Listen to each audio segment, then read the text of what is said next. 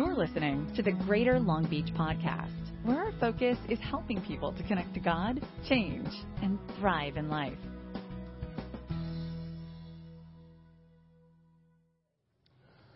Paul, an apostle, writes the following words as he describes what kind of person he was before his encounter with Jesus. He says, If someone else thinks they have reasons to put confidence in the flesh, I have more. Circumcised on the eighth day of the people of Israel, of the tribe of Benjamin, a Hebrew of Hebrews, in regard to the law, a Pharisee, as for zeal, persecuting the church, as for righteousness based on the law, faultless. Paul describes himself as a righteous, fanatic Jew, Pharisee, one who is zealous in the lineage of someone in the Old Testament named, named Phineas, who Phineas was known in the Old Testament as someone who uh, the story says that he, in his zeal, went and killed two Israelites who were dishonoring the name of the Lord. And in this same lineage of zeal, when the Israelite, when the Jew, Jewish person would think of zeal, they would think of Phineas. And Paul here is saying, I was that same kind of guy. Honoring God because of my zeal. But when he encounters Jesus, and realizes the fulfillment of everything he as a Jew was waiting for and looking for was found in Jesus, it rattles his world. It changes his worldview, his perspective, his whole being. Philippians 3 7 says, But whatever were gains to me, I now consider loss for the sake of Christ. What is more, I consider everything a loss because of the surpassing worth of knowing Christ Jesus, my Lord, for whose sake I have lost all things. I consider them garbage, that I may gain Christ and be found in him, not having a righteousness of my own that comes from the law, but that which is through faith in Christ. The righteousness that comes from God on the basis of faith. I want to know Christ. Yes, to know the power of His resurrection and participation in His sufferings, becoming like Him in His death, and so somehow attaining to the resurrection from the dead. His whole being now is defined by Jesus and the knowledge of His Savior and Lord. Everything is rubbish, garbage, compared to knowing Christ. And with this message, and this same zeal now and passion, he travels the known world and proclaims this news that one no longer had to be caught in slavery to worldly desires. One no longer had to be enslaved to guilt or fear because in this Messiah, this Savior, there was hope, light, a new way to live and to be and to interact with the world and the challenges around us. And after he plants these assemblies of Jesus followers, he writes them letters, which we now have in our reading today, Philippians being one of them. And we get an insight as to what was it that motivated this zealous Pharisee. Over and over again, Paul brings people back to the message of Jesus, the good news of Jesus, the gospel of Christ. And this gospel changes the world. This gospel changes how such a racially and economically divided world can get along and serve one another and love each other. This gospel creates a new people, a new community that in turn was so different from those around them that they caused a reaction. It was either confusion amongst those around them or a curiosity that the surrounding society wanted to at least attend one of their gatherings to see what they were doing. You had Jew and Gentile, man and woman, adult and child, rich and poor, all together under one new king. And this gospel, this message, this announcement changed the world. Paul writes to one of those assemblies in Corinth. He says in 1 Corinthians 15, Now, brothers and sisters, I want to remind you of the gospel I preached to you, which you received and on which you have taken your stand. By this gospel you are saved if you hold firmly to the word I preached to you. Otherwise, you have believed in vain. Paul tells the church in Corinth, a church with a lot of issues if you read 1 Corinthians. He says, guys, remember what I preached to you. Hold on to this gospel. Don't believe other gospels, other things out there. Take your stand in this gospel of Jesus. And he says, for, and he continues and he says, for what I received, I passed on to you as of first importance. That Christ died for our sins, according to scripture. That he was buried that he was raised on the third day according to the scriptures, and that he appeared to Cephas and then to the twelve. After that, he appeared to more than 500 of the brothers and sisters at the same time, most of who are still living today, though some have fallen asleep. And then he appeared to James, and then to all the apostles, and last of all, he appeared to me also, as to one abnormally born. And then he goes on and talks about how the grace of God motivated him to work harder than anybody else. Because he realizes this message, this Jesus that appeared to me also, he's changing. He's changing everything. He says of first importance, Jesus died for your sins. Not go to church, not be holy. No, of the first importance, Jesus died for your sins. He was buried. He was raised from the dead. All these people saw him. In fact, there are some people still among this community, Paul says, who saw him, who are still not dead, who are still alive, and they saw him. And then he appeared to me. Throughout Paul's life, every encounter was informed by this announcement this gospel message. It informed the way he viewed politics, the way he interacted in relationships, his own leadership, how he handled suffering and persecution, his view on generosity, his serving of the poor, and more than anything in this setting, his approach to the Gentile, those outside of God's favor according to the Jewish religion. The gospel changed everything in Paul's life. And this message, this gospel message that of first importance, that Jesus died for your sins, that he was buried, and that he raised on the third day, that he overcame death, this message influenced the new community of God's people, the church. Historians and writers during this time were amazed by Christian taking care of the poor and the marginalized, even among the unbelieving of society, standing in the arena, being mauled by wild animals without worry, because their hope was in the gospel. Enduring persecution or unemployment because of their faith and beliefs. Jew and Gentile eating at the same table. People in the world saw this and scoffed and mocked, but in the end would stand amazed and perplexed at their approach to life in spite of incredible odds and challenges. God, as it says in 1 Corinthians chapter 1, says using the weak of the world to shame the strong. And this community was continually informed by this gospel message. Everything they saw, everything they did was informed by and influenced by Jesus died for my sins. He was buried, but God raised him from the dead. And there are live witnesses to this. Changed everything. Throughout Paul's letters, we see him reminding the churches and teaching them not just how to behave, but how to think. In other words, Paul over and over again would say, This is how the world thinks, but this is what the gospel says. This is how what you've heard, but this is what Jesus says and how to do. You've heard, and he would take the Sermon on the Mount, what Jesus, what Jesus said in Matthew 5 through 7 and different uh, parts of the Gospels that we read, he would take that and say, okay, but, but what informs your behavior is how you think. And you've got to switch. That's what repentance, repentance is a change of mind. It's not just stopping a bad behavior and doing good behavior, it's changing the way you think. And so, over and over again, Paul informs and teaches the church over and over again this is, you thought this way, but this is how you're supposed to be thinking. And as you think this way, this translates now to how you behave and interact with each other. Does that make sense? Colossians chapter 3 says it this way. Since then, another letter that Paul wrote, since then you have been raised with Christ. He's talking to Christians. He says, You've been raised with Christ. Set your hearts on things above, where Christ is, seated at the right hand of God. Set your minds on things above, not on earthly things. For you died, and your life is now hidden with Christ in God. When Christ, who is your life, appears, then you also will appear with him in glory.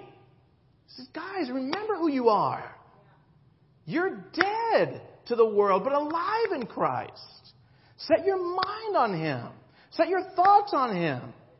Think differently.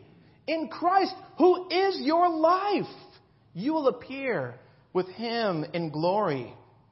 A few years ago, I did a lesson series, sermon series out of the book of 1 Corinthians, and I talked about the idea of how the gospel should, inf- how we should view the world through the lens of the gospel. And I used this idea of having gospel glasses. And I, and I thought, you know, uh, it was the idea of, hey, listen, you know, without my glasses, I can still see you. Like right now, I don't even have contacts on. I can still see you. But man, if I had my glasses on, I would see a lot clearly. Does that make sense? And the point being that, you know, without the gospel, you can still see the world. But man, the gospel, when you put those gospel glasses on, you start seeing things the way God sees them. You start seeing them things, people the way that Jesus sees people. You start understanding interactions and, and, and you start understanding, your own sin through the lens of the gospel. What if God's gospel people would put on gospel glasses and start viewing your relationships through the lens of the gospel. Start viewing your job through the lens of the gospel. Start viewing your marriage, your parenting through the lens of the gospel. In other words, I can do it without the gospel, but man, when I put the gospel on, it clarifies everything. Because there's a new king. I love this quote by C.S. Lewis, who's the author of the Chronicles of Narnia. And it says, I believe, he says, I believe in Christianity as I believe that the sun has risen. Not only because I see it, but because by it I see everything else. Wow. The point being, uh, you know, I, I see the sun, I, I, I believe, I believe the gospel message, but it's not, it's not just what I do, but it's because by it, it influences my perspective. Now, through that lens, I view the community, our society, our culture, this movie that I'm watching that's kind of weird. You know, whatever the, this song that I'm listening to that's kind of out there. Like, whatever the case is, now all of a sudden, because it influences every decision I make, this gospel message. Here's our challenge today. We allow the world to infiltrate and inform our perspective way more than we do the gospel. But you see, when the gospel of Jesus trains our minds and we view everything through the lens of the gospel, the political landscape during an election year and all the uncertainty and tension there is right now doesn't faze us because we serve King Jesus. So it doesn't matter who gets voted in, who gets voted out, or whatever. We serve King Jesus. When the gospel of Jesus influences our perspective, racial tensions and inequalities can be discussed in a righteous manner, and the gospel leads to understanding, not accusing. It leads to forgiveness, not condemnation. And in the end, the gospel helps us to see that we are all equal at the foot of the cross. When the gospel of Christ informs our perspectives and we see life through the lens of the gospel, we become more and more the people God has wanted us to be to His glory. We become what I like to call gospel community. A people who, no matter what background we have, are able to unite in song and in mission for the glory of King Jesus. And we know that He is our King he is our Lord. He is our Savior. And the church says, Amen. Come on, church. But don't you think we need some reminding here and there? I think that's why we gather together. We, we go through our week, we need to be reminded listen, go to work tomorrow with some gospel glasses on. Try to view that boss, you know, going off on you through the lens of the gospel. This fool just needs some forgiveness. This fool just needs to be forgiven. Something went bad at home, and he's just coming taking it out on me. I just need to forget. I just need to, hmm, okay, take it and roll with it. Turn the other cheek. This guy's trying to get my job. He's trying to backstab me to get my job. You know what? I'm going to put my gospel glasses on. I'm going to love my enemies and pray for them and see what happens. You see what I'm saying? When you're informed by the gospel, it changes everything. I want to talk about four characteristics of a gospel community, but I'm not going to do all four today. You're like, thank you, Jesus. We're just going to do two.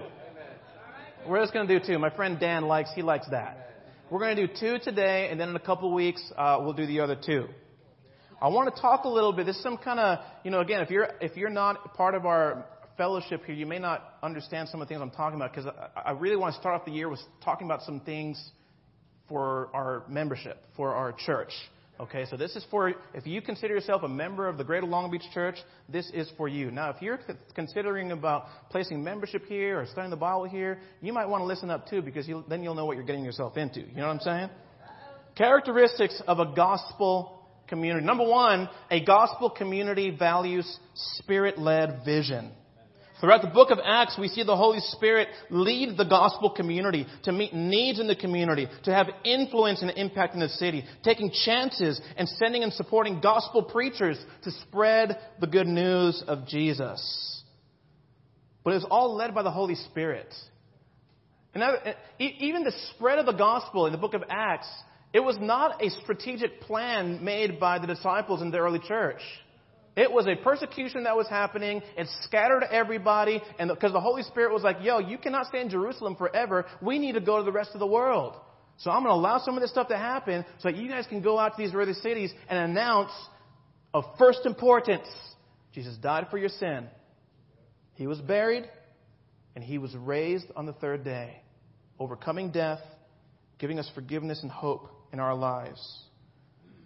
Do you not want to be a part of a community that is that is trying to create space to be led by the Holy Spirit? I want to be part of that. I want to ride the wave of the Holy Spirit. I don't want to jump off the wave. I want to ride the wave. Now, sometimes the Holy Spirit, we think it's the Holy Spirit. The Holy Spirit told me I should date this girl. Well, I don't know if the, I don't know if that was the Holy Spirit. That might have just been your own, like, in your head kind of thing. But, you know what I'm saying? We make decisions based on, like, oh, the Holy Spirit told me, the Holy Spirit told me. You don't, that's a whole other sermon for a whole other time. I'm just saying in a community of believers, we want to be led by the Holy Spirit. Can I tell you what the Holy Spirit does? The Holy Spirit leads to taking leaps of faith, trying stuff, just to see if it works. And I love that about the church. The church here in Greater Long Beach has, has provided the space for, for the leadership of the church to, to just try new things. See if it works. Every, one of the things I say here is everything we do is an experiment. If it doesn't work, we'll throw it out. But just let us try because you just never know what God will do. And so what did we do? A couple years ago, we were like, hey, you know what? Uh, oh, uh, we, we sort of put language to our vision as a church that we wanted to become a launching pad and launch people out of that situation, but be a launching pad for world change. That you come here and you experience the relationships and the, the preaching and the teaching, and you, and you experience uh, the, the health of, of what the gospel provides when we gather together, but then you're launched from here to be agents of change in the world. Whether it be like a Korean language ministry going to Orange County, whether it be like sending other people to strengthen ministries across our international churches of Christ, or whether it be in our community, starting a Bible talk here, or starting a Bible talk there, or having a, a, a, a ministry to meet the needs of this particular area of our, of our city or people, or whatever the case may be, but that we are agents of change wherever we go. And so we planted the downtown Long Beach ministry. We said, okay, let's let's start something. Let's just, you know, we, we are a lot of us live in the or, or in the East Long Beach, Lakewood, Cerritos, Norwalk, kind of this side of town. But man, we're missing a whole demographic on on the West Long Beach, downtown Long Beach kind of area. So let's try something. And we did, and we started downtown Long Beach ministry. And they're meeting together today, and they're in a, uh, next this upcoming February. They're going to be celebrating their two-year anniversary of the downtown Long Beach ministry, and they're still there. You know, they're they're involved in the community. They're helping people, and it's a different demographic. It's a different type of uh, you know people that they're reaching, are, it, and it's awesome. It's had challenges. It's had difficulties. But two years later, it's still there. So I'll just ride that wave. Do you know what I'm saying? Spirit led. I want to, let's be spirit led in this. Last year, we started Leap 22. You guys remember this? So we said, okay, here's the deal. We want to create a footprint within the community in Long Beach and Lake and surrounding communities, but we feel like we've, we've got to, it's got to be a tangible footprint. And we said, let's figure out a way someday to be financially prepared to invest and get into a, uh, real estate uh, church, uh, a church facility, a church building. We said, okay, well, we've never planned for that before. Never. We don't have it. Everybody has. I had so many people ask, "Do we have a building fund? Do we have a build? We've never even. We've talked about it for years, but we never just took a step. We said last year, you know what? Let's just try it. And so this was our leap. Our leap of faith was a three-year initiative to start a building fund to save for a down payment. So in other words, that three years, starting, you know, 2020, uh, wait, what am I, 2019, 20, 21, 22, and then 22 we end. And, and we had people pledge, and with all the pledges we collected, we said, wow, the, pledges say, with a leap of faith, with prayer, with going on the spiritual journey, we have a pledge of over $500,000 to be raised in the three years. You're like, well, that's not enough for a down. I know that's not enough, but I'm just saying, at least we did something. Does that make sense? To get us prepared for whatever the Holy Spirit opens. We don't even know. God's Holy Spirit may say, because of your faith, I'm just going to give you a building for free. It's happened. I have friends, personal friends, that that's happened to them. But I say, let's take a leap of faith and have God meet us there. Now, some of you in here are like, well, I didn't really pledge anything. I didn't really give anything. Well, don't worry. You can still pledge. Our Korean ministry is moving, but they love Leap so much they're going to still. No, I'm just kidding. Um, I will say this though. This is a. This was a. Let's just try something, and see God meet us there.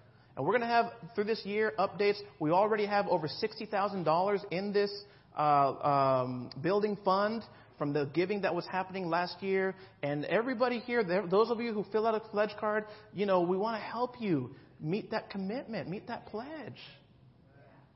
And, and it wasn't, it, it was everybody together. We surveyed the church. We had conversations. We had meetings. And this was not a, well, Ruben said we got to do it. No, this was like, we're all on the bus together. This is your church. Own it. Don't be a renter. Own it. Last summer, we started the Haggai Project for the singles ministry. We said, how can we get some energy into our singles ministry? And we said, why don't we start this thing called the Haggai Project, where we spend about 10 weeks, 8 to 10 weeks, just with singles, and every Sunday night just equipping and training them to build in their, in this season of your life, you're in the prime to be able to use the gifts that God's given you and the time that God's given you to build the house of the Lord. You may say, well, I want to build my own house. But Haggai's like, no, dude, build the house of the Lord. Because you build the house of the Lord, what's God going to do? He's going to open doors. He's going to open opportunities. He's going to bless your faith because you're using what God's given you to build the house of the Lord. We started this. It was awesome. I love our local church vision. Amen, church? Amen. We want to have a local vision for the community. Spirit led. We want to have a global vision. You know, every year we collect over $100,000 every year to give to support gospel ministry, gospel mission in, in churches in Mexico and Central America and in the Middle East.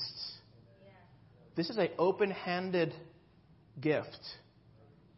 This is an open handed church. We believe in generosity. Let, let's be open handed. Let's continue support. This year we're going to do it again. We're going to support the mission work in Mexico and Central America and the Middle East. Why?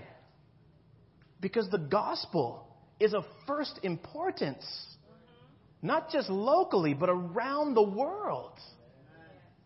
So let's ride the wave with the Holy Spirit as He continues to advance His message around the world. You know, we financially give every year, every, every month to Hope Worldwide because Hope Worldwide is doing things worldwide, all around the world. Don't you want to ride that wave where you get just with a few dollars are, is helping disaster relief in the Philippines or in Puerto Rico or in these hurricane, earthquake situations? We get to be part of this. You may say, well, it's just a dollar. I'm telling you, that dollar, that $5, that $10, whatever you give for Hope Worldwide, they take it and they multiply it into more and more to reach more people. We're going to do our hope offering today. And once a month we do this as a church. We take up a hope offering. And I just want to encourage us. Let's give. Let's continue doing this to meet the need. We, have, we want to be part of God's global vision. Amen, church? Amen. We have a multi generational vision. A few years ago, so encouraging. Uh, a few years ago, we said, man, you know, one of the signs of a mature church is having an eldership. That's one of the signs of a mature church. But the issue is, biblically, in our conservative interpretation of the role of an elder, we say, man, they've got to have believing children, children who have become disciples. And we're seeing too many men un- disqualified from the eldership because of that one condition. We said, what if, what if we created a culture in GLB where it's just man, these kids are becoming Christians, and it's providing venues for these men to be trained for the eldership. Because now they're becoming qualified. And seven years later, this is what's happening.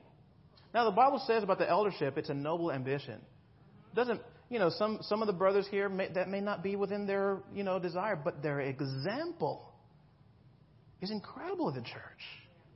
We've had so many different men and uh, parents here, families, be able to see full families converted in Christ.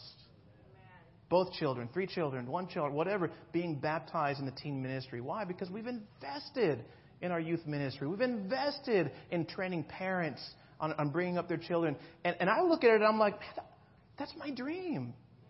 I don't want to necessarily be an elder, but I, I would love to be known as, man, Ruben did a great job raising his kids. Now, my kids become a disciple is not like that's the thing. My kids staying faithful, creating that environment where they're staying faithful. That's kind of what I want. You know what I mean? That's my vision. But when I think about it, I'm like, man, this is this is the trajectory. I'm so proud of our teen ministry and our teen leaders and our uh, all of our youth parent count. Can we praise God for that? Amen. Now, one of the things about having a multi generational church is also the older members of our congregation. Uh, I'm so proud of and so thankful to partner with uh, our elder Dick G and his wife Anna. Dick and Anna, God put it on their heart to host a luncheon for some of our, what we term here, mature disciples, which are uh, some of our widows, some of our uh, divorcees who are, you know, ahead in life.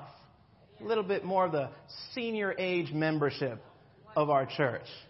And yesterday we got together and we did this. Can I show you some pictures of the gathering? It is, it was so cool. Look at, look at the detail of Anna G's table for these men and women that, that came. Look at the detail there. Look, look at these awesome servants in aprons right over here. You had Dick and Anna. You had our deacons, uh, George and Sarah Matthew, Joe and Sarah Eads. Uh, did I say Joe, Joe, George Matthew? George and Sarah Matthew, Joe and Sarah Eads, me and Marina, Dick and Anna, we had aprons. We're like black pants and white shirts. We're like serving food. Look at this. All the sisters there and the brothers uh, there just hanging out, having a great time eating. We had some dancing at the end. Sarah Eads was leading everybody in the electric slide and the and the and the shuffle or whatever you call it. And Sarah, Sarah Matthew took a little selfie there with some of the sisters. I'm telling you, it was an incredible time to honor our members in the church who are ahead of us in life. Titus 2, Titus chapter 2 talks about this vision in the church, where the older women are teaching and urging and training the younger women, where the older men are setting an example of being temperate and respectful, and they're setting that example for the younger men who need self control. And we want to be a church that bridges these generations and continues to have this influence. You want to, you want to hear some stories Go hang out with one of our MDs. Just sit there and listen to all the stories. They've lived life. You know what's amazing to me is watching this group. Several, I know uh, several of them, several, about four or five of them have lost their husbands in the past few years. So they're widows. And we've gone to their funerals or we've encouraged them during those times. And I was looking at the group, I'm like, wow, these women, their, their faith, their perseverance through that grieving. And they're here and they want to serve and they want to love God. It was awesome. Let's praise God for our MD's ministry. Amen? Okay, okay, okay. A gospel community values gathering. Ephesians chapter 2 verse 19 says, we've got to go quick here.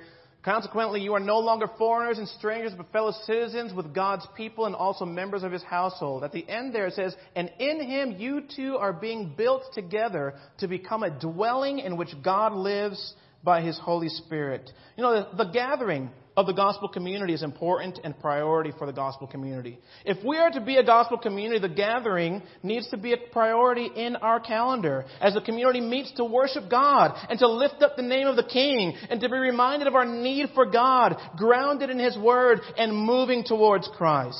When the gospel community gathers, Scripture tells us that the Holy Spirit is present. Something amazing is happening when the, when the group gathers. It says here that we're becoming a dwelling in which God lives by His Spirit.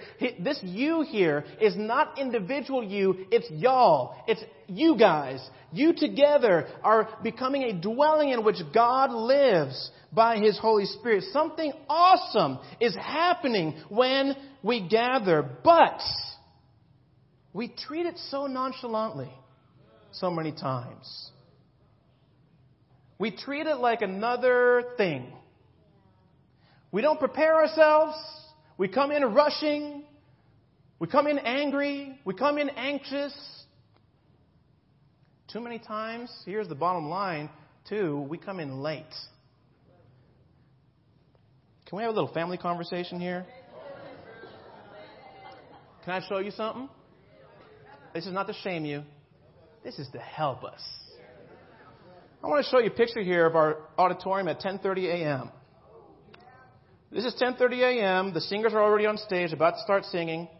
In fact, Simon's got his hand raised, so I think he's singing. This is 10:30 a.m. I'm not trying to shame people. This is 10 minutes later, or 15 minutes later when the preaching is happening. At full room, full room. I'll show you another Sunday. 10:30 a.m.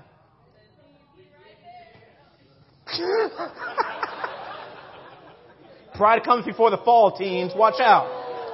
Look at that. the singers are on stage. It's 10:30. This is during the sermon. Full room. What do you notice here? Do we see a pattern here? Here's the thing, guys.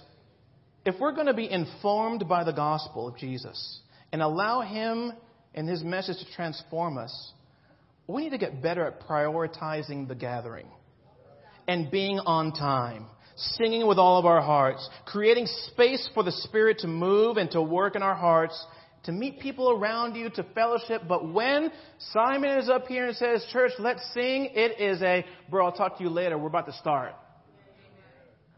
At attention.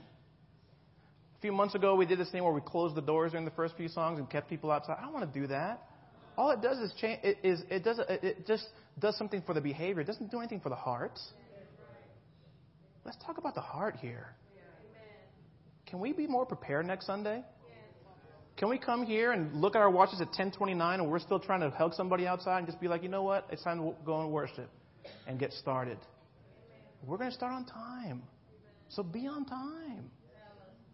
The only person that's allowed to be late is maybe a friend of ours, a guest who's searching and can't find where to go, or is, sh- or is too shy to come in here, or whatever the case may be. Let them, let's give them some grace. But if you call yourself a Christian, influenced by the gospel message, you will say, you know what? The gathering, the gathering is important. Amen, church?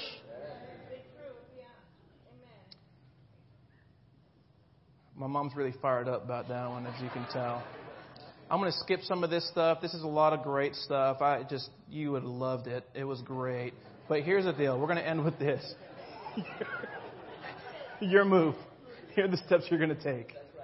Number one, I want you to pray for and about our community vision, our gospel community. I want you to just pray about it. Can you just pray about what, what does it mean to be a launching pad? What does it mean to just help people have, be, be men and women of world change? I want you to pray about our global vision. Pray about what, how much am I going to be able to give this year for missions? How much am I going to be able to give for this Leap 22? I really want to be a participant in the vision. I want you to pray for and about our gatherings. And it's not just the Sunday gathering, it's whenever the Christians gather. It's your family group, it's your midweek, it's Women's Day coming up. It's, you know, on our calendar, we have a monthly time that we're going to have the men pr- go for a prayer time and the women pray, go for a prayer time. I want you to, man, the Christians are, even if you can't make it, just pray while you know the brothers are praying. Why? Because we want to, we want to prioritize prayer, corporate prayer in the gathering, in the church. I want you to decide to serve in one of our Sunday gathering ministry environments. Here's the deal. We need volunteers. And I always ask for volunteers. But in Kids Kingdom, what we've done is said, you know what? If you're a parent and have a child in Kids Kingdom, in our children's ministry, or have had a child go through it, we're not going to ask you to volunteer anymore. We're just going to tell you when you're going to serve. It's kind of a draft system. And if you have an issue with that, then ah, I love you. But your child can sit with you in church. See what I'm saying? I mean, we, have kind of gone that route, but we're going probably to be able to have to do this with, with, in regards to our audiovisual, our gem ministry, because we've got to shake things up a little bit. We, we've asked too many times for volunteers, and then we don't get enough. And, and then what it does is it puts the weight on just one person. Greg, Eddie, Greg and Aaron are uh, head ushers every Sunday. Can we give them a little break? Can we give them a little, you know, they love it. They're not complaining. They love it. They want to serve, but man, we just take it for granted. We're going to talk about that in, in a couple months to come, but I'm just saying, decide how you can help and serve. Amen? I want to do something kind of funny here. Gospel glasses. Remember, remember this here? Okay, I want to have uh, ushers come down. I got you some gospel glasses, and and we're we're going to. These are cheap paper glasses, but we're going to take a GLB 2020 gospel glasses vision picture together, with everybody wearing these funky 3D glasses. All right. All right? And uh, we're just going to, you know, this is family time here a little bit. Um, we're going to go a little bit, um, we might go a little bit late here on our, on our service, but it's my first sermon of the year. Promise I'll get shorter and shorter as we go. All right. Everybody got one? Or getting them? Okay. Hey, Art, can I get one? Okay, so Johnny, Johnny's got a camera. Johnny's going to come up. Okay, so in 2020, as we go on this next decade together, and we kind of look at what the church is going to look like 10 years from now and everything, I want us to be influenced by the gospel. That I believe in Christianity as I believe that the sun has risen, not only because I see it, but because by it I see everything else. Let's put on our, gloss, our, our 3D glasses. I'm going to have Johnny take a few pictures, maybe one from the middle here. Okay, everybody got them on? You don't have, you don't, you don't have to put them on for, for the whole service, okay? They're actual, I, th- I didn't know they were actually 3D glasses, so sorry if you're getting dizzy or whatever, but just put them on for a minute.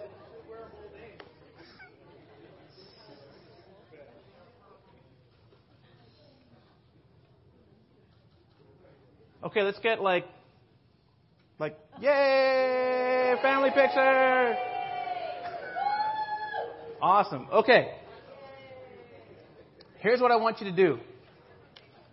You can, you can throw, you can throw these away. I don't care what you do with it. But I would like for you to consider, I would like for you to consider just keeping this on your nightstand in your bedroom or keeping it somewhere where it's visible, where you can turn around, you can see it almost on a daily basis and be reminded, you know what? As I go to work today, as I go to school today, as I interact with my family today, let me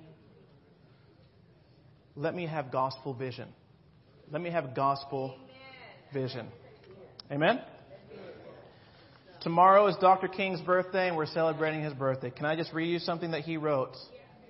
And this will sober us as we take communion at this time. This is an excerpt from Dr. King's letter from a Birmingham jail.